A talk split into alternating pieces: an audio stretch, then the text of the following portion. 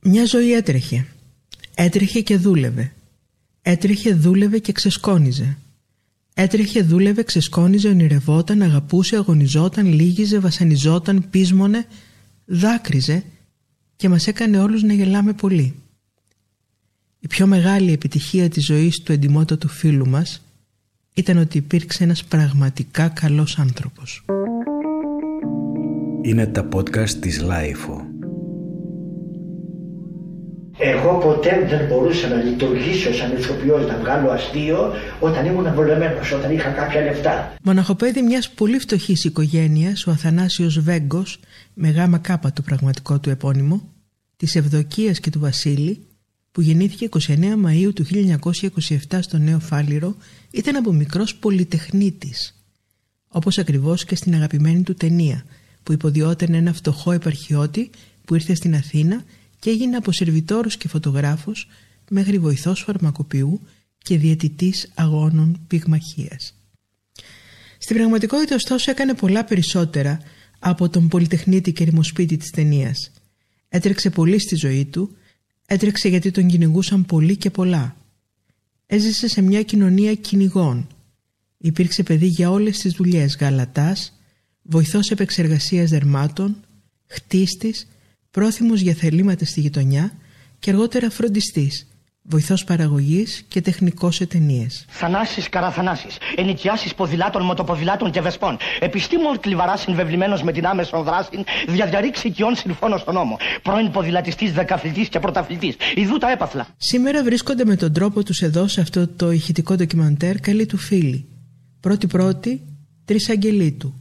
Ο Παντελής Βούλγαρης, με τον οποίο θα μιλήσουμε σε λίγο, ο Νίκος Κούνδουρος και ο Ντίνος Κατσουρίδης, αλλά και ο καλός του φίλος Γιάννης Σολδάτος, που έγραψε το βιβλίο Θανάσης Βέγγος, ένας άνθρωπος παντός καιρού, και έκανε και το ομώνυμο ντοκιμαντέρ, στοιχεία του οποίου θα ακουστούν σήμερα εδώ. Μαζί μας και ο πρόεδρος του Σωματείου Ελλήνων Ηθοποιών, Σπύρος Μπιμπίλας, που έπαιξε μαζί του στην Επίδαυρο, και η συμπρωταγωνίστριά του στην τηλεοπτική σειρά περί ανέμων και υδάτων, Γωγώ Μπρέμπου. Θα ακουστούν επίσης ο Θόδωρος Αγγελόπουλος, ο Τάσος Ζωγράφος, η Βάσια Τριφύλλη, ο Κώστας Γιουργσόπουλος και άλλοι. Η τυχερή που τον συναντήσαμε, είχε πει ο Παντελής Βούλγαρης, πήραμε μαθήματα ζωής και δημιουργίας από αυτόν. Παντελή Βούλγαρη, ήθελα να σε ρωτήσω, να μας βοηθήσεις να καταλάβουμε από τι υλικό ήταν φτιαγμένος αυτός ο άνθρωπος, ο Θανάσης Βέγγος. Κοίταξε, αυτό το ερώτημα με απασχολεί και εμένα χρόνια. Αυτό που μπορώ να πω είναι ότι έχει να κάνει με την καταγωγή του, μετά με τη συνέχεια της ζωής του, με αυτό που επέλεξε να κάνει, με τους ανθρώπους που γνωρίστηκε, με τους ανθρώπους που βοήθησε, με το μεγάλο κοινό, με μεγάλες επιτυχίες, με μεγάλες καταστροφές. Όλα τα έζησε. Με μια οικογένεια πιστή, με δυο παιδιά που τα αγάπησε πολύ, με τη Μίνα τη γυναίκα του.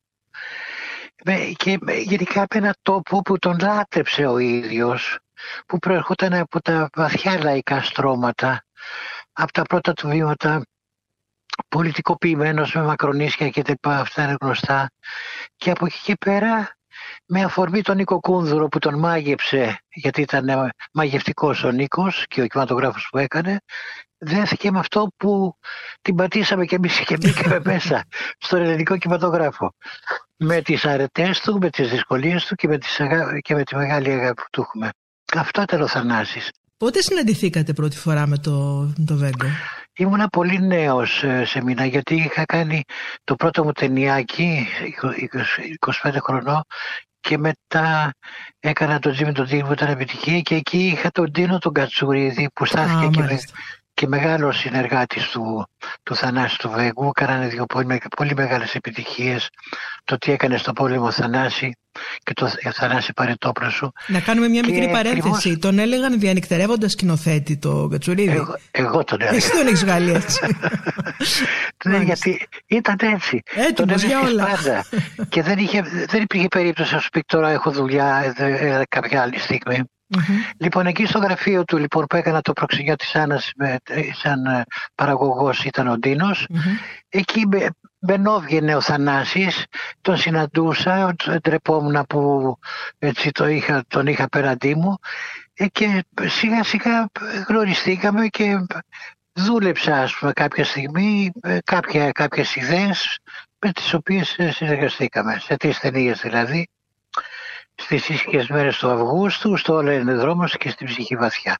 Δεν υπάρχει άνθρωπος που να μην αναρωτιέται ε, πώς κατάφερες στις ταινίες σου και τον κρατούσες ήσυχο και σχεδόν ακίνητο. Κάτι που υπέφερε πολύ αυτό.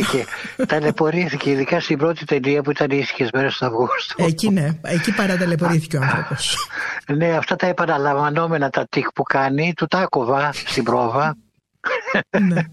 και, μονο, και μονολογούσε και έλεγε θα την πληρώσεις Βούλγαρη, βγάζεις όλα τα βέγγικα. Δεν βγήκε αληθινός λοιπόν, όμως. Δεν τη λες. Δεν βγήκε αληθινός όμως. Δεν την πλήρωσε ο Βούλγαρης ούτε οι ταινίες. Όλα πήγαν τέλεια. Ναι. Λοιπόν, ήταν, ήταν η πρώτη ταινία αυτή mm-hmm. που συνεργαστήκαμε και είχε και την τύχη να έχει δίπλα του δύο μεγάλες ηθοποιούς, τη Χρυσούλα τη Διαβάτη και την Καρατζοπούλου. Mm-hmm. Και μετά ε, ήρθε η σειρά της ε, του Ώρα είναι δρόμος, που εκεί ταξιδέψαμε στον Εύρο, δηλαδή χάρη και το ποτάμι, τα δύσκολα γυρίσματα κλπ. Εκεί είχε ένα πρόβλημα ότι στο τέλος, στο φινάλε, πυροβολεί και σκοτώνει κάποιον, ένα θηροφύλακα εν πάση περιπτώσει, ένα κυνηγό, ένα κυνηγό που, σκο, που σκοτώνει ζώα, ε, πουλιά, και αυτό τον, τον σοκάρισε, αλλά όταν διάβασα το σενάριο μου, με πήρε και μου είπε ότι το διάβασα και με τα παιδιά μου μπροστά και μου είπαν πατέρα, δώσ' τα όλα, κάντο. Σοβαρά, ε. Ναι, ναι. Και η τρίτη ταινία ήταν η ψυχή βαθιά, που ήταν άλλο μαγευτικό τοπίο, ήταν το Μάκοβετς, που είναι ένα ύψωμα κάτω από το Βίτσι, όταν κάναμε την ταινία αυτή, που μαγεύτηκε όταν ήρθε για ένα μικρό ρόλο, κάνει τον, τον παππού ενός παιδιού που έχει σκοτωθεί στον εμφύλιο. Ε, και μαγεύτηκε όταν ανεβήκαμε πάνω στα βουνά και ήρθε το στρατόπεδο που είχαμε στήσει. Ε, το, το συγκινητικό ήταν ότι είχαν μαζευτεί από όλα τα χωριά για να τον, για να τον γνωρίσουν το Βέγγο που επάνω στο βουνό είχαν έρθει. Αυτό ήταν κάτι που μας είχε μαγέψει όλους μας, η ταινία, ο Βέγγος, η, η ψυχοσύνθεσή του έτσι όπως μπήκε ανάγλυφα στην ταινία και μας συγκλώνησε. Ήταν απίστευτο σε αυτό το έργο. Ε, τον άγγιζε και, και πολύ ούτως ή άλλως. Ναι, ναι. Μα βίωσε τέτοια πράγματα. Ακριβώς. Θανάσης, βίωσε Ακριβώς. τέτοια πράγματα. Βίωσε. Κύριε ταξίαρχε, ενημερώθηκα για το αίτημά σου. Αυτό που ζητάς απαγορεύεται. Το παιδί, θέλω το παιδί κύριε ταξίαρχε. Σαν Έλληνας και πατέρας σε καταλαβαίνω, αλλά εκτελώ διαταγές. Πού είναι τώρα, το θέλω πίσω. Πεντάρφανο, εγώ το μεγάλωσα. Εγώ το έδωσα στην πατρίδα. Έχω στείλει σήμα στο αρχηγείο. Δεν αλλάζεις τώρα. Δεν φεύγω χωρίς το παιδί. Μονάχο εγγόνι. Θα αποδοθούν τιμές στην Καστοριά. Θα έχει παρέα τους άλλους είκοσι. Τι να τις κάνω τις τιμές. Έπεσε με δόξα. Ποια δόξα. Δεν είναι πόλεμος ετούτο που μας βρήκε κύριε ταξίαρχε. Ντροπή είναι. Έλληνες να του φεκάνε Έλληνες. Θέλω να το κυδέψω στο χωριό. Τον περιμένει όλο το χωριό. Δεν γυρίσω μονάχος. Το σπίτι μου καμένο. Να έχω έναν τάφο να πηγαίνω. Ο πατέρας του, ήρωας της εθνικής αντίστασης στις τελευταίες μέρες της γερμανικής κατοχής, βοήθησε αποφασιστικά τον Ελλάς να σώσει από την ανατείναξη που σχεδίαζαν οι Γερμανοί την ηλεκτρική εταιρεία στο Φάληρο, στην οποία εργαζόταν. Ο Θανάσης τότε ήταν επονίτης και περήφανος για αυτό το ηρωικό κατόρθωμα του πατέρα του. Μετά την κατοχή η πολιτεία εξέφρασε το ευχαριστώ της με την απόλυση του πατέρα Βέγγου από τη δουλειά, ήταν κομμουνιστής.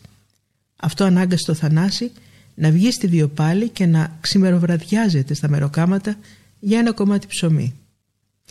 Η τιμωρία όμως δεν τελειώνει εκεί. Ο γιος του κομμουνιστή που είχε βλάψει την τάξη έπρεπε να εξοριστεί στη Μακρόνησο για να υπηρετήσει τη θητεία του ως κρατούμενος. Εκεί μέχρι το χίλια εννιακόσια πενήντα ένα θα ζήσει άπειρους εξευτελισμούς και βασανιστήρια, αλλά θα γνωρίσει και το Θοδωράκι, τον Κατράκι, τον Καρούσο, το Λουντέμι, το Ρίτσο, τον Κούνδουρο, που παραθερίζουν κι αυτοί δίπλα του. Ο τελευταίος είχε πει: «Ως γόνος μεγάλης οικογένειας που ήμουν, οι βασανιστές θέλησαν να αλαφρύνουν το δικό μου βασανιστήριο στο Μακρονήσι. Ζήτα μια χάρη και θα την κάνουμε, μου είπαν. Ζήτησα να με αφήσουν να πάω να μείνω στο βουνό, έστω και χωρίς φαΐ, αρκεί να μην τους βλέπω και να μην με βλέπουν. Το δέχτηκαν. Τράβηξα για το βουνό, βρήκα ένα μέρος να κάτσω και ξάφνου ένας γρήγορος αεράτος τύπος εμφανίζεται κρατώντας κάτι πασάλους και δύο-τρία κομμάτια ύφασμα. Δεν μου μιλάει, δεν του μιλάω και σε ελάχιστα λεπτά με ταχυδακτυλουργικές κινήσεις στείνει ένα αντίσκηνο. Το δικό μου αντίσκηνο. Τι κάνεις εκεί, τον ρωτάω. Θα πεθάνεις εδώ πάνω, απαντάει σοβαρός και συνεχίζει τη δουλειά. Για όλες τις επόμενες μέρες, για όσο καιρό έζησα σαν αγρίμη εξόριστος μες στην εξορία, ο ίδιος τύπος πήγαινε ερχόταν κάθε μέρα, διανύοντας μια τεράστια απόσταση από το στρατόπεδο ίσα με το βουνό, μόνο και μόνο για να μου φέρνει φαγητό, να τρώω, να μην πεθάνω. Ο ίδιος τώρα το διηγείται καλύτερα. Οι αιώνες γεννήσαν τον Βέγγο. Γιατί είναι μοναδικός ο Βέγγος. Ένας είναι. Δεν είναι ένας από δέκα, από είκοσι, από πενήντα, από εκατό. Ένας είναι. Και ο τρόπος που εκφράζεται ο Βέγγος είναι μια ευλογία Θεού. Ήμουνα σε ένα βουνό επάνω και προσπαθούσα να στήσω ένα αντίσκηνο να κοιμηθώ. Καταφθάνω κουβαλώντας σανίδια, σανίδια από κυβότια και ένας σφυρί. Τα πετάει χάμα και αρχίζει και κάνει κάτι, μια κατασκευή. Σε αγωνιστή θα πεθάνεις το, το βράδυ, κάνει κρύο. Βάλε, λέει, την κουβέρτα σου πάνω στο, στα σανίδια. Λέω, σαν τι σε νοιάζει, δεν πεθάνω εγώ, ρε, δυστυχισμένα, και εσύ θα πεθάνεις. Ούτε γέλασε καν, ούτε και δεν γέλασε. Πήρε τα, τη διαλυμένη σκηνή και άρχισε να την στείνει μέσα στους πασάλους της. Το χάζευα, λέω, αυτός η τρελός είναι, η Άγιος είναι.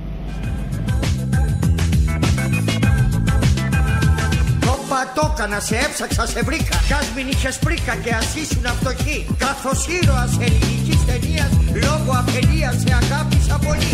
Σε μια από τις θεατρικές σκηνές της εξορίας που έχτισαν οι ίδιοι εξόριστοι για την ιδεολογική αναμόρφωσή τους, με πέτρες που έσπαγαν μόνοι τους από τους βράχους, ανέβασαν το πρώτο έργο τους. Κι έτσι ο Βέγγος δοκιμάστηκε ως ηθοποιός. Κι ύστερα έγινε ο αγαπημένος ολόκληρο του τάγματος. Έγινε το χαμόγελο όλων εκεί. Ποιο τσαρδάκι θα χωρέσει εμάς τους δύο, ποιο λεωφορείο θα μας βάλει στον ουρανό. Σήκω αγάπη μου απόψε και στολίσου, μόνο εγώ μαζί σου, ποιο για αυτή για μας τους δυο. Πριν πολλά χρόνια ο Βέγγος είχε πει στο περιοδικό Όστρια: «Θυμάμαι όταν ήμουν στη Μακρόνησο το σαράντα εννιά στις παραστάσεις που οργάνωνε ο Νίκος Κούνδουρος στο θεατράκι που είχαμε στο δεύτερο τάγμα, με έβαζε και έπαιρνα το μικρόφωνο και έλεγα ό,τι μου κατέβαινε στο μυαλό. Έκανα μιμήσεις, παροδούσα διαφημίσεις για γυναικείες κρέμες, οτιδήποτε. Γελούσαν οι πάντες. Από πού και ως πού εγώ αστείως αναρωτιόμουν εκεί μέσα, δεν το καταλάβαινα. Εκεί πρώτο είδα θέατρο. Εκεί είδα τον Κατράκη και τους άλλους μεγάλους να παίζουν. Ο Κούνδουρος με είχε σταμπάρει και πίστευε ότι θα μπορούσα να παίξω και με έβαλε και έκανα διάφορα σαν κλόουν. Μια μέρα μου λέει: Θανάση, όταν απολυθούμε θα παίξεις σε μια ταινία που θα φτιάξω. Γύρισα στο πατάρι με τα δέρματα και ούτε που το θυμόμουνα. Έτσι όταν ήρθε να με βρει δεν είχα καμία διάθεση πια και αρνήθηκα. Η επιμονή του όμως ήταν τόσο μεγάλη που στο τέλος με κατάφερε. Το χίλια εννιακόσια πενήντα ένα η ταινία γυρίζεται, όλοι οι συντελεστές ήταν πρώην εξόριστοι και ο Θανάσης Βέγγος κάνει την πρώτη του κινηματογραφική εμφάνιση. Είναι η μαγική πόλη.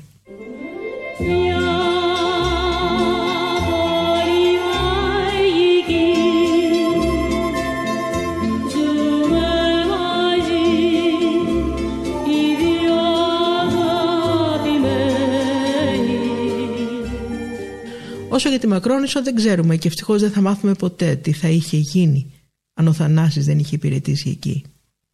Ίσως και ποτέ να μην τον γνωρίζαμε. Η Μακρόνησος ήταν ο καταλήτης. Πολέμησε ενάντια στις αντιξοότητες, την αδικία, τις κακοτοπιές και τη σκόνη. Την τελευταία τη γνώρισε και έμαθε να την πολεμά σε εκείνο το κολαστήριο. Στο τέλος όμως την νίκησε. Πάντως ο ίδιος δεν συνήθιζε να μιλάει για αυτήν, για τη Μακρόνησο, την απέφευγε.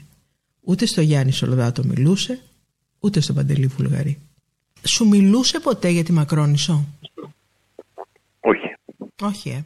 Όχι. Το όλο αυτό που λένε οι φίλοι του, ότι το δεν πέρναγε, μιλούσε το για αυτό. Το πέρναγε έτσι, ναι, εκεί στη Μακρόνηση, κάτι για την κατοχή, έκανε καμιά ανοίξη για την κατοχή κάπου εκεί, ούτε για την κατοχή μιλάει, που είχε κίνδυνο πάσης και ο πατέρας του υπήρξε και ήρωα στην κατοχή, ναι, ναι, και τα λοιπά. Ναι, ναι. Τα πέρναγε έτσι.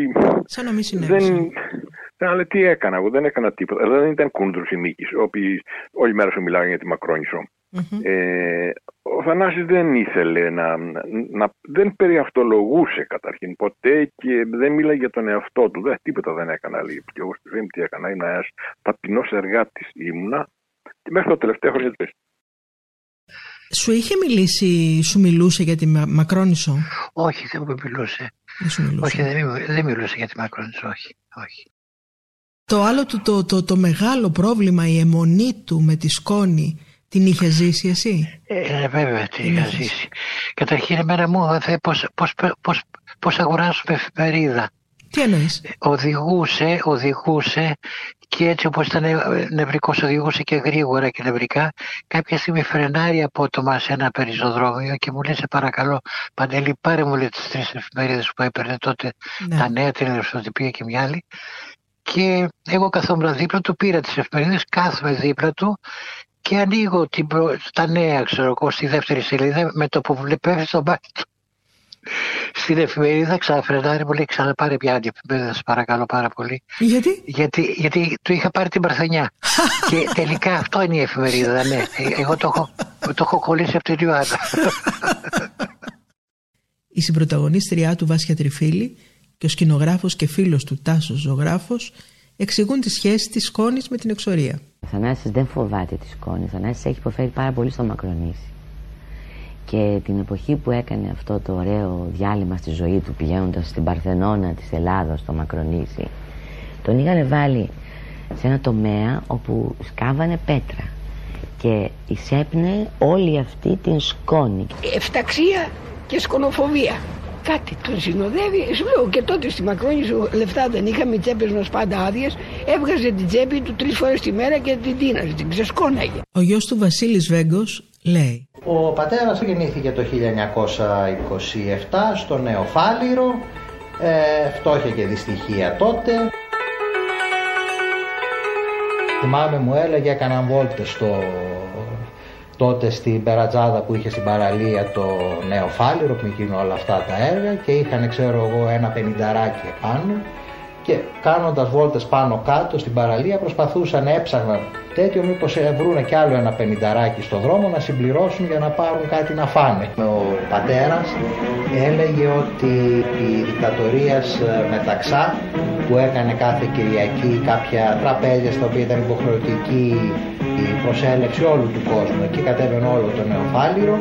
Ο παππούς ήταν ο μόνος ο οποίος επιδεικτικά καθόταν στο καφενείο, έτσι έρημος, μόνος, εκεί ο μόνος ο οποίος δεν έπαιρνε μέρος σε αυτά τα τραπέζια. Ο αγαπημένος του Ντίνος Κατσουρίδης τώρα, που η ταινία του «Τι έκανε στον πόλεμο Θανάση» χάρισε στο Βέγγο το πρώτο βραβείο στο Φεστιβάλ Θεσσαλονίκης.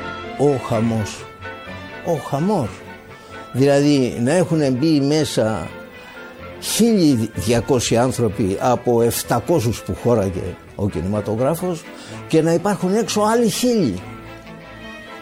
Και ξεκινάει η ταινία και είναι μία υποδοχή άνευ προηγουμένου. Δηλαδή αυτό το μήνυμα αυτής της σάτυρας με αναφορά στο σήμερα ήταν κάτι το ασυλλήπτο.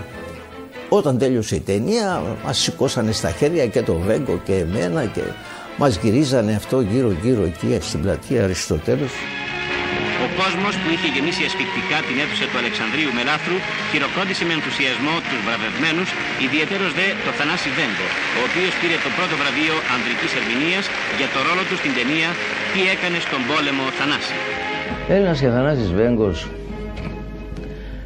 χωρίς να το ξέρει, είναι η πεμπτουσία αυτού που λέμε Έλληνας αλλά Έλληνας στην πηγή του, στη ρίζα του. Θα ήθελα να σε ρωτήσω πώς σου ήρθε η ιδέα να γράψεις και το βιβλίο και μετά να κάνεις το ντοκιμαντέρ για το Θανάση Βέγγο. Ε, για το Θανάση Βέγγο ήθελα να κάνω πολλά πράγματα, όπως έχω γράψει και αρκετά κείμενα από το τέλος της δεκαετίας του εβδομήντα και μετά, και για είκοσι χρόνια ε, δεν μου το επέτρεπε. Δεν μου το επέτρεπε όχι από... Α, το ζήσες και εσύ αυτό δηλαδή, ε, το απογοητευτικό. Ναι, όχι από κάποια κακία. Ήταν, ήταν πολύ στενός μου φίλος. Ήταν ένας άνθρωπος ο οποίος δεν ήθελε mm-hmm. να γίνουν τέτοια πράγματα. Να γίνονται βιβλία, να γίνονται ντοκιμαντέρ. Δεν θεωρούσε ότι το αξίζουν.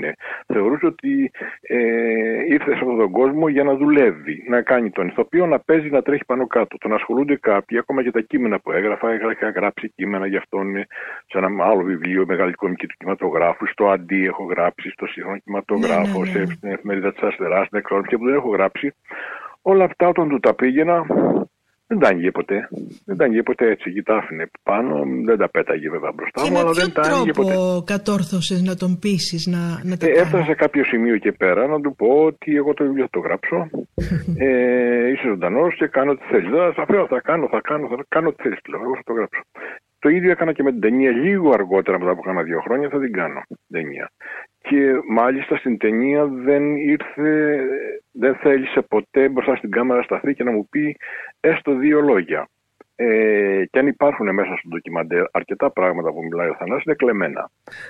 Α, γι' αυτό είναι πάντα πλάγια η κάμερα. Ε, και πλάγια, δεν... όχι ναι, μόνο πλάγια, είναι και πλάγια και κακό ήχο. Και έρχονταν ναι, ναι, ναι, ναι, στο σπίτι ναι, ναι, να φάμε ναι, ναι, και εγώ άνοιγα και μια κάμερα απέναντι. Την έβλεπε την κάμερα, εντάξει, δεν ήταν και ανάγωνη να μου τη σπάσει, αλλά ε, με, με δυσανασχετούσε. Όταν πια φτάσαμε σε ένα σημείο, λέω δεν γίνεται, κάναμε τόσο, τόσα πράγματα. Να μην εμφανίζεσαι, λες και είσαι πεθαμένος. Έμπλε καλά, έχει τραβήξει εκεί χωρίς να το θέλω, μου λέει χιλιάδες πράγματα, πάρε δύο-τρία από αυτά και βάλ τα μέσα. Στο και... οφείλουμε αυτό που έκανες όμως, γιατί δεν υπήρχε τίποτα άλλο δικό του. Είναι ε... μόνο το δικό σου υλικό είναι που υπάρχει σήμερα. Ναι, αυτό. Και κυρίως τα κείμενα που κατά χρόνια έγραφα. Δεν είναι αυτός ο οποίος θα λέω ότι εγώ ε, ε, έδωσα στο κοινό τον, ε, τον Θανάση. Ο Θανάσης βγήκε... Ε, τον έβγαλε στο κοινό ο Πάνο Ουλικοφρίνδη. Αυτό τον έφτιαξε. Ο Κούνδουρος τον ανακάλυψε για πρώτη φορά, ο Κούνδουρος όμως τον παράτησε. Ο Κούνδουρος από κάποιο σημείο και πέρα τον έβγαλε, δεν του έλεγε τίποτα. Έκανε δύο ρολάκους στο Δράκο και στο. Πολύ καλούς βέβαια και στη Μαγική Πόλη. Αυτός ο οποίος τον πίστεψε και έβγαλε στον Βέγγο που ξέρουμε ήταν ο Πάνος Ουλικοφρίνδη και στη συνέχεια ο Οίκος ο Θαλασσινός.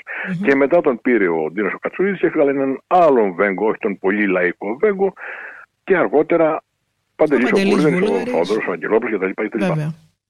Όταν του είπα ότι το προβάλλω στο Άστι, που έγινε μια πανηγυρική, ας το πούμε αυτό, που ήρθαν όλοι, ήρθαν όλοι τότε, από τον Ευγένιο τον Σπαθάρη που εμφανίζονται μέσα μέχρι τον Κούνδουρο και Κατσουρίδης και πάντες και τα πάντα και τα πάντα και τα πάντα, ε, δεν θα έρθω. Σοβαρά. Ε, θα έρθω να δω αυτό το που είπε, εντάξει, είπε και δυο άσχημες κουβέντες, δεν θα έρθω.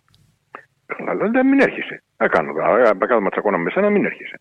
Και λίγο πριν ξεκινήσει, του βλέπω από τα σκαλιά και κατεβαίνει ο Θανάσης κρατώντας στο ένα χέρι το ένα εγγονάκι και στο άλλο το άλλο εγγονάκι. Πίσω δύο με τρία μέτρα ερχόταν τα παιδιά του και η γυναίκα του και προχώραγε μπροστά σαν να μην δίνει και πολύ σημασία σε όλους που είμαστε εκεί και τον περιμέναμε καλησπέρα καλησπέρα. Και μπήκε μέσα, πήγε στην αίθουσα, κάθισε στο κέντρο της αίθουσας.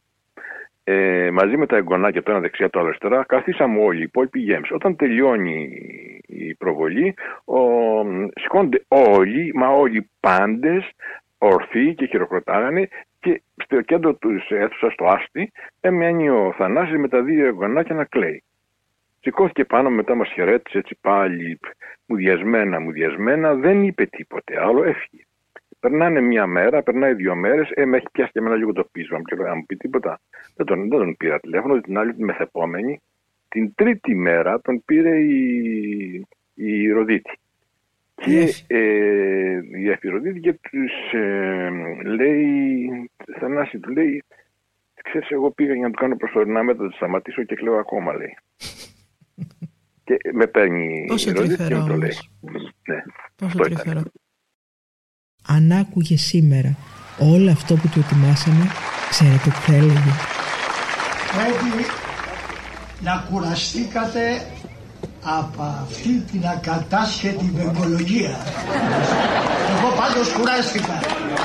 Το χάρηκα, αλλά κουράστηκα. Είναι αλήθεια αυτό που λένε, Παντελή, ότι ε, ήξερα από πριν με το που έβλεπε την κάμερα που έπρεπε να σταθεί, να, ναι, ε, να κινηθεί. Α, ναι, αυτό το παρατήρησα στην, από την πρώτη ταινία, στις ήσυχες μέρες του Αυγούστου, που ε, με το που έβλεπε το κεφάλι μου να γυρίζει, γύριζα και τον, τον έβλεπα να στέκεται, μένα, να κάθεται, ναι, ναι, σε ένα σημείο που εκεί έπρεπε να κάθεται. Κατάλαβες. Εντάξει, καταπληκτικό είναι αυτό. Ε, ήξερε τον κινηματογράφο, ήξερε. ήξερε τον κινηματογράφο. Από μέσα και από έξω. Ναι. Είχε τρακ. Ε, βέβαια είχε τρακ. Ε, είχε τρακ, βέβαια. Ε, στις ίσχυες μέρες του Αυγούστου μπαίναμε στον απόσκεπο σε ένα ξενώνα και όταν ήρθε το πρωί κατά τις πέντε η ώρα που βγήκε η Ιωάννα από το, από το δωμάτιο που μέναμε, τον βρήκε στη, σε, ένα, σε ένα καφέ που είχε το... Το, ξενο, το μικρό ξενοδοχείο που μέναμε, mm-hmm. ο ξενώνας, και φορούσε ήδη τα ρούχα του ρόλου του. Είχε κοιμηθεί και, με αυτά, νομίζω. Και είχε κοιμηθεί με αυτά και τη λέει. Τη χλένη, εννοούμε, και τις αρβίλες, τώρα και όλα. Ναι, ναι, ναι, δεν κοιμήθηκα. Λέει, περίμενα το σκηνοθέτη μου να κουβεντιάσουμε. Καταπληκτικό. Δεν υπάρχουν αυτά τα πράγματα. Δεν γίνονται αυτά. Στο κείμενό του από τη Μακρόνησο στην Αθανασία, ο Ιάσονας Γαβριηλίδης επισημαίνει πως ο Βέγγος είναι ένα πραγματικό φαινόμενο, είτε ο ηθοποιός είτε ο σκηνοθέτης. Υπήρξε καινοτόμος και παραμένει πρωτότυπος και μοναδικός. Γι' αυτό όταν μιλάμε για εκείνον, σκόπιμα χρησιμοποιούμε ενεστώτα. Πολλές από τις ταινίες του είναι πολύ μπροστά για την εποχή τους, σε χιούμορ και σε μήνυμα. Ορισμένες βρίσκονται ανάμεσα στις πλέον πολιτικοποιημένες ταινίες που γυρίστηκαν στην Ελλάδα. Και μάλιστα σε μια εποχή σκληρής λογοκρισίας και επιτήρησης. Στα πέτρινα χρόνια, όταν οι περισσότεροι του κινηματογράφου κάνανε τον Κινέζο. Κανείς άλλος στην Ελλάδα δεν έκανε τέτοιο κινηματογράφο στη δεκαετία του εξήντα και πολύ μετά. Σουρεαλιστικό χιούμορ και παίξιμο, αέναη κίνηση και ξεκαρδιστικές γκροτέσκο σκηνές και ατάκες. Μακάρι να είχε μπορέσει να κρατήσει την εταιρεία και να έκανε κι άλλες, τουλάχιστον άλλες τόσες. Όντας τελειομανής, ξόδευε πολλά για να πραγματώσει το όραμά του και ως έντιμος εργοδότης πλήρωνε πάντα τους πάντες και πολλές φορές χάριζε και ευεργετούσε, εισπράττοντας αχαριστία. Η εταιρεία του φαλήρισε και εκείνος βρέθηκε χρεωμένος.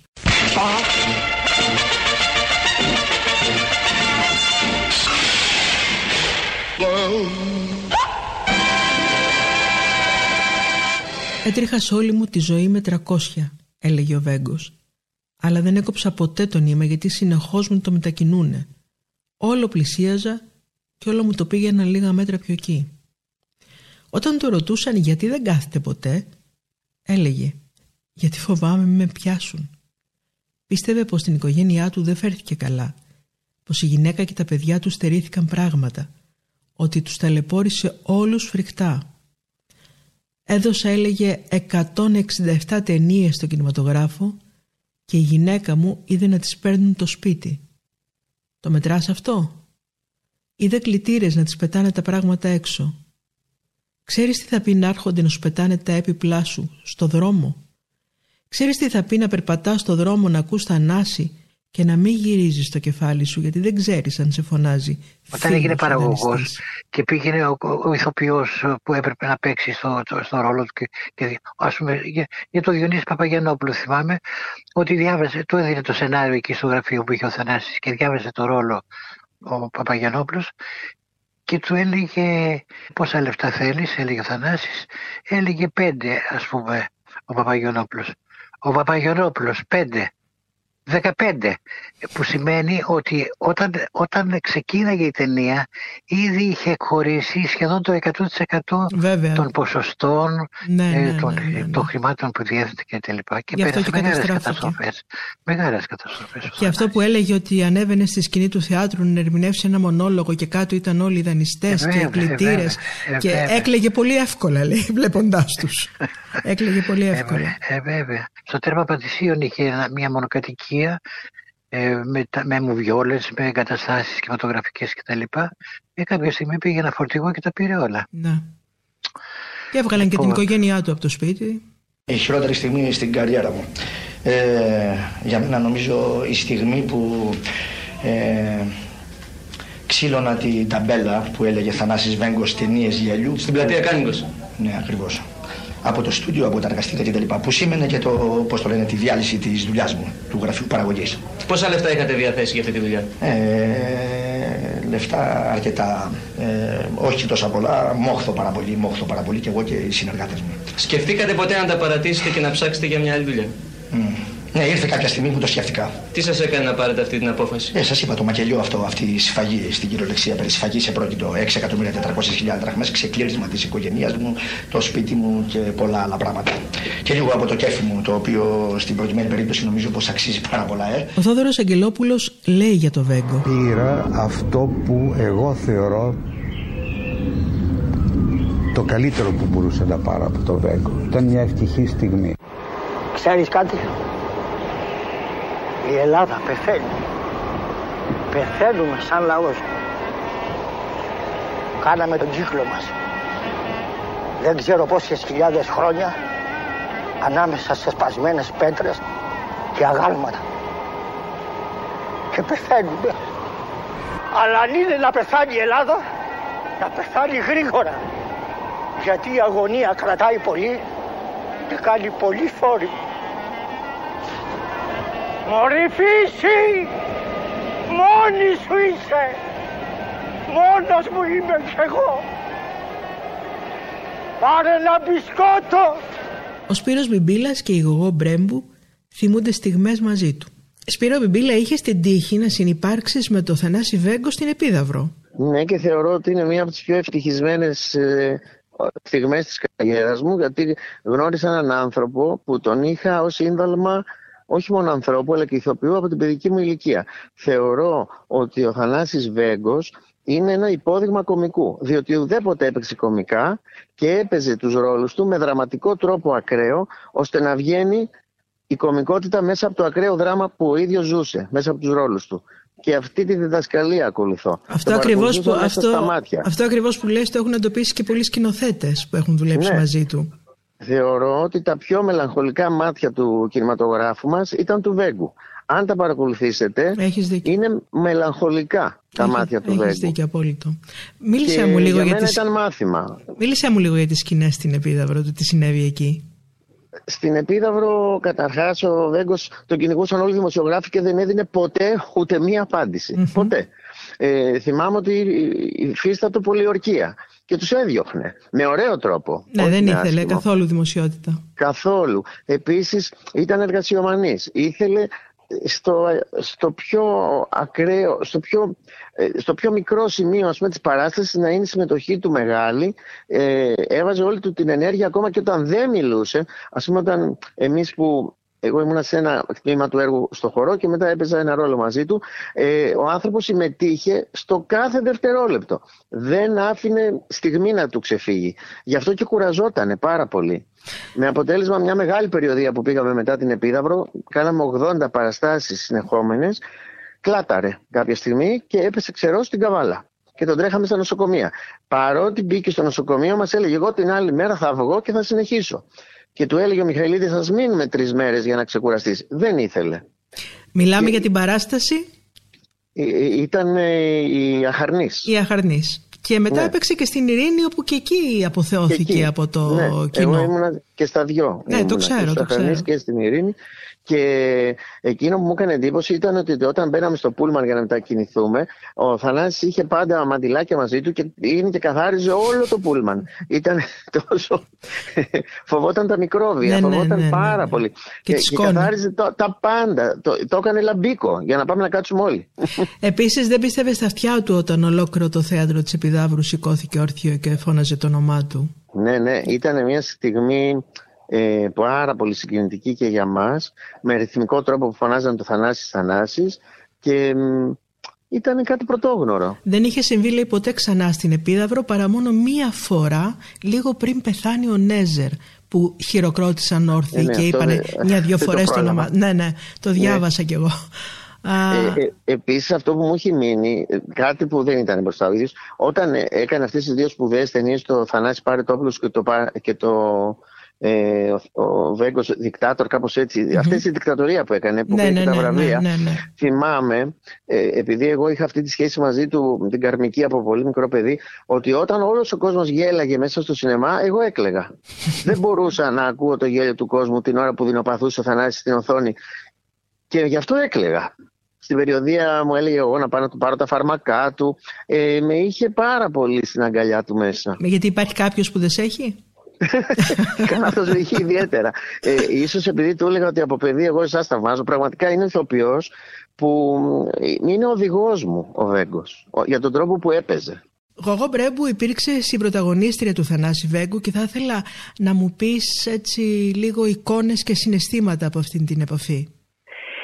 Ναι, με τον ε, Θανάση το Βέγγο παίζαμε μαζί ε, σε μια πολύ όμορφη σειρά που είχε γίνει από το δύο χιλιάδες μέχρι το δύο χιλιάδες τρία στο Μέγκα, ε, λεγόταν «Περί ανέμων και υδάτων», ε, και ήταν ένας άνθρωπος υπέροχος.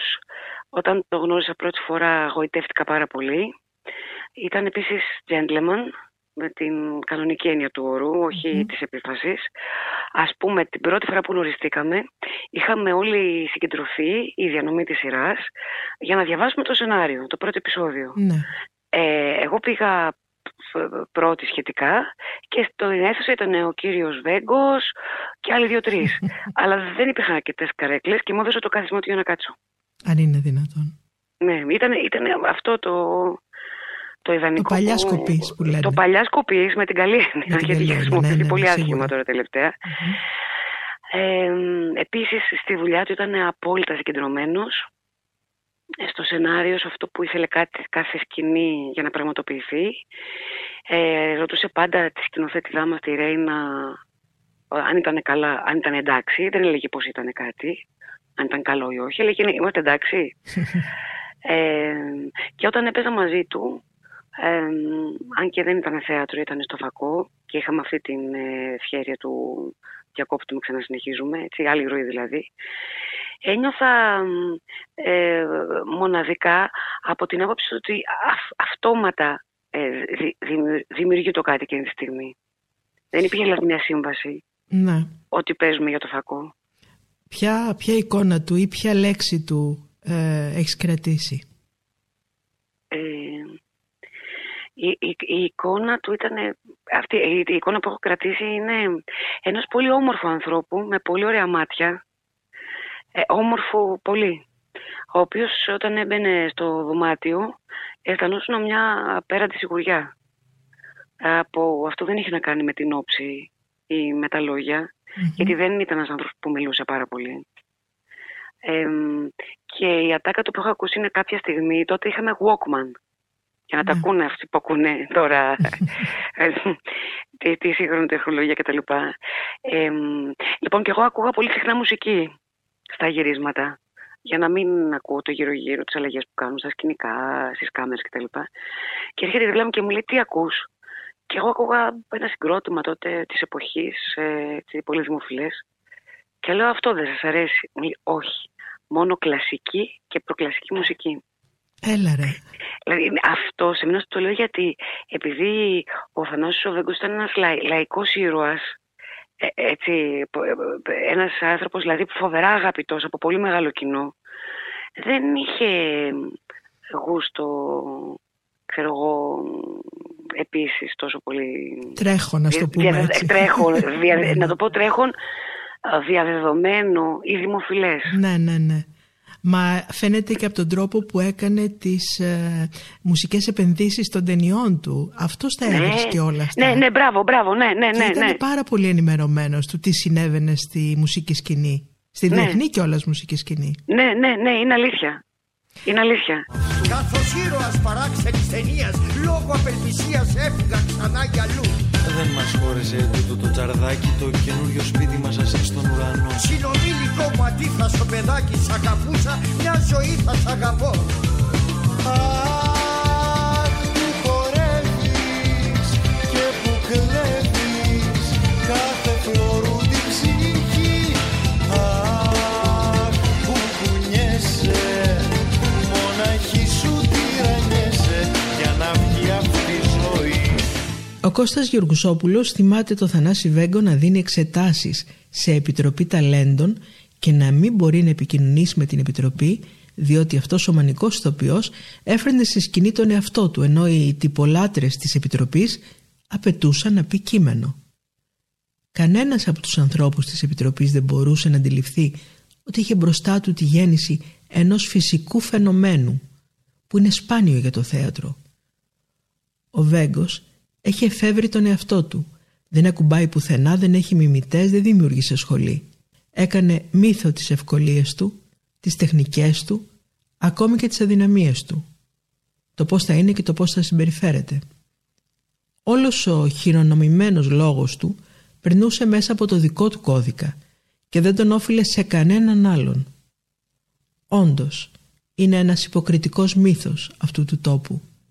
Ανικονόμητος ηθοποιός. Δεν μπορούσε να τον χωνέψει η θεατρική σκηνή. Δεν έκανε τίποτα άλλο παρά να παίζει ό,τι και το ρεπερτόριο του Καραγιώζη. Ο Καραγιώζης γραμματικός, ο Καραγιώζης γαμπρός, ο Καραγιώζης πρόσφατος στη Σελήνη, ο Καραγιώζης και το καταραμένο φίλι, ο Βέγγος στον Παγκόσμιο Πόλεμο, ο Βέγγος στην κατοχή, ο Βέγγος πλένει πιάτα, ο Βέγγος ο πράκτορας του μηδέν μηδέν. Ακριβώς αυτή είναι το μεγάλο έβριμα του, του Βέγγου. Δεν έκανε τίποτα άλλο δηλαδή παρά επαναλάβει τη λαϊκότητα του Καραγιώζη. Είχε φτιάξει έναν έτοιμο τύπο, προσδοκόμενο και ταυτόχρονα αναμενόμενο από το κοινό του και τον ενέτασε κάθε φορά σε νέες περιπέτειες. Στο βιβλίο «Ο Βέγγος δεν είναι κιτς», ο Χρήστος Βακαλόπουλος λέει: όλοι έχουν σχέση με το κιτς. Απλώς ο Βέγγος είναι σαν ένας μαγνήτης, ο οποίος στο πέρασμά του, καθώς τρέχει ας πούμε, μαζεύει, κολλάνε πάνω του διάφορα αντικείμενα, ρούχα, κλουβιά από πουλιά, φωνογράφοι. Όλο το κιτς που έχουν οι άλλοι, ο Βέγγος το μαζεύει, το δουλεύει, το διαλύει, το πετάει μετά και φεύγει ελεύθερος. Γι' αυτό κατά τη γνώμη μου ο Βέγγος δεν είναι κιτς. Μπλέκεται μέσα στο κιτς των άλλων, αλλά σαν σύμφωνας. Το εξοντώνει, το νικάει. Ο Νίκος Κούνδουρος συνήθιζε να λέει ότι ο Βέγγος έχει καταφέρει εν ζωή να είναι ένας μύθος. Είναι παρόν, αναλύωτος, μοναδικός. Ο Βέγγος δεν χρειάζεται σκηνοθέτη, τον έχει καταργήσει. Και σε ένα σημείο έχει καταργήσει και το σεναριογράφο. Και επιβάλλει αυτό που είναι. Έχει γίνει εθνικό σύμβολο. Αγαπήθηκε όμως, νομίζω, χωρίς περιχαρακώσεις και τάξεων και παρατάξεων ο, ο Βέγγος. Ε, γιατί μίλαγε, μίλαγε, μίλαγε στην ψυχή του κάθε ανθρώπου. Ε, εγώ τον, τον έζησα στην πρώτη ταινία που τον περιμέναμε στο σταθμό του Πειραιά, στον, στον ηλεκτρικό.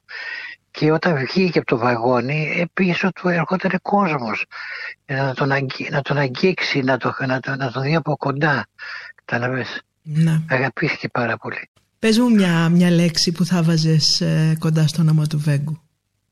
Βαθιά εμπιστοσύνη. Mm, πολύ σωστό είναι αυτό. Αυτό μας ενέπνευσε, νομίζω. Ναι. Αυτό βαθιά νιώθουμε εμπιστοσύνη ακόμα για αυτόν τον άνθρωπο. Ναι. Μια παλιά ψαραπασέλα με γομπάκια και ομπρέλα. Τα σκαλάκια στην πλατεία τα νεβαίνει τρία-τρία. Δυο κασόνες από μπύρες και τρισόδες κακομύρες. Περιμένουνε στη στάση μήπως γαζόζεν περάσει. Οι παλιοκουρελαρίες παριστάνουν τις κυρίες. Κι κι αν γίναμε σκουπίδια δεν ξεχνάμε τα παιχνίδια. Τρέμουνε το σκουπιδιάρι μην περάσει και τις πάνε. Και οι πιο σαθλές απλοί και ίσως γίνουνε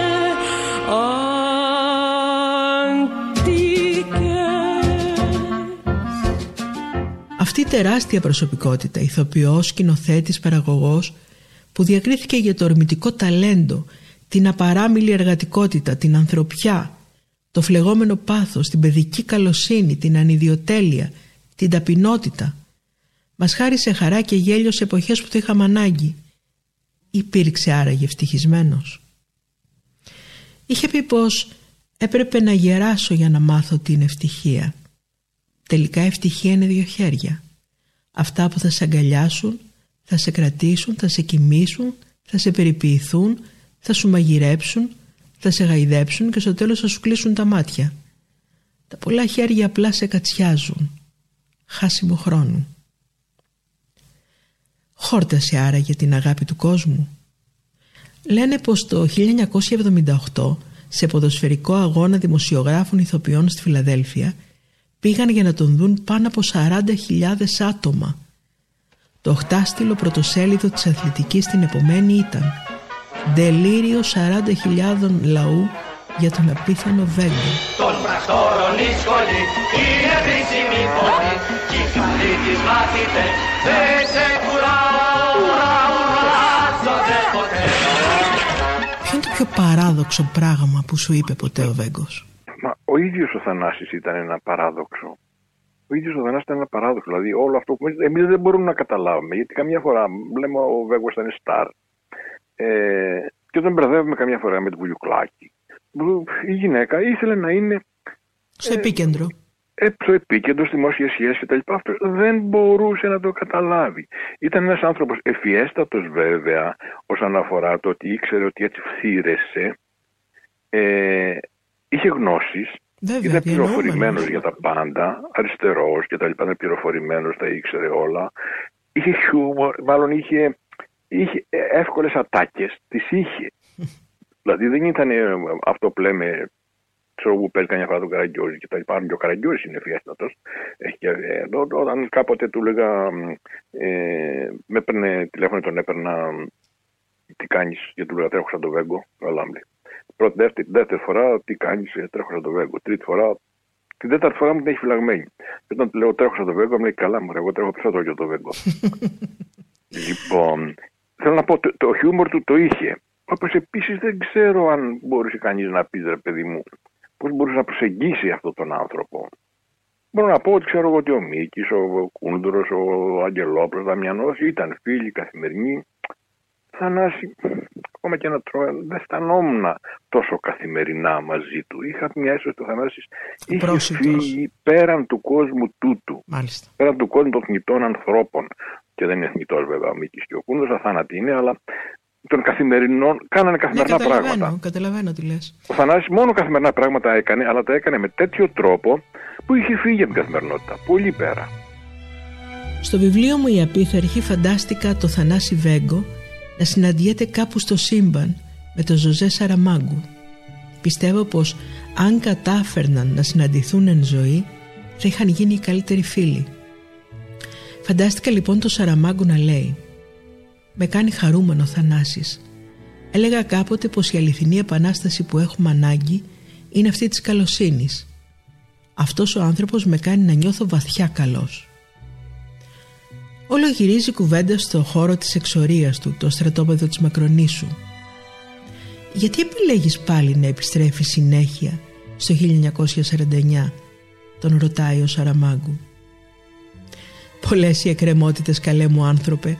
Αισθάνομαι πως πρέπει να βοηθήσω πολλούς που έχουν ανάγκη. Θέλεις τσιγάρο?»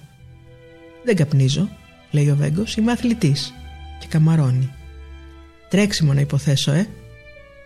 «Πρωταθλητής ανώμαλου δρόμου θα πεταγόμουν εγώ». «Γιατί σε εξόρισαν?»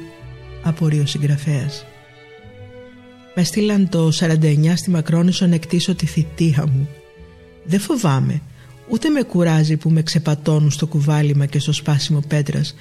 Μόνο τη σκόνη δεν αντέχω. Αυτή να έλειπε, εκεί παραδίνομαι. Ναι, ναι, ξεσκονίζει δύο-τρεις φορές την ημέρα τον ενημερώνω εγώ.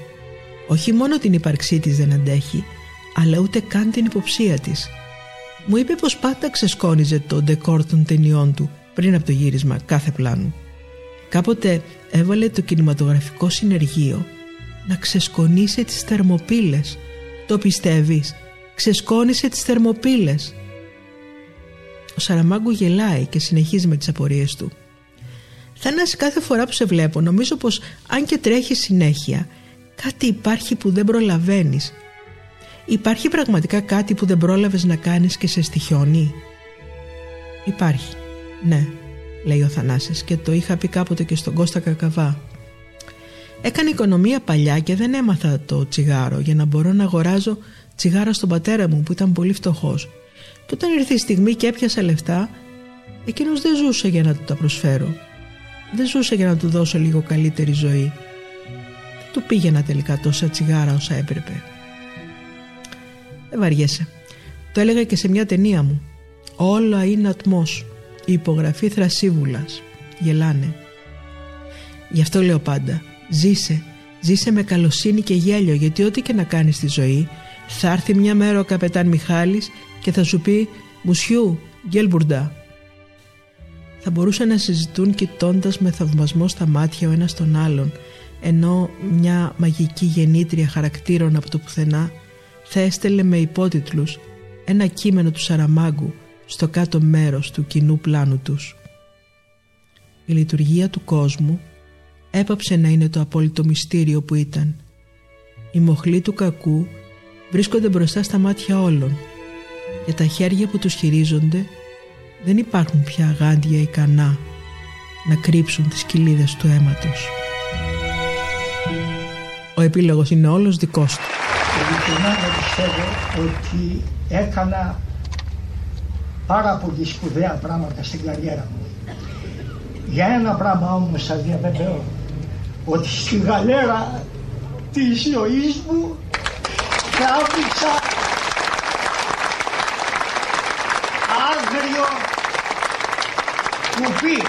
Τελικά δεν είμαι σίγουρη πως θα επέλεγε να κλείσει με δάκρυα. Μήπως αυτός ο επίλογος είναι καλύτερος? Α, καλοί μου άνθρωποι, να μην ξεχνάτε να μου ανάβετε το κεράκι σας κάθε χρόνο στη γιορτή μου. Του Οσιοπράκτορος Θουβού του Μαρτυρήσαντος. Γράφτε την ημερομηνία. τριάντα Φεβρουαρίου.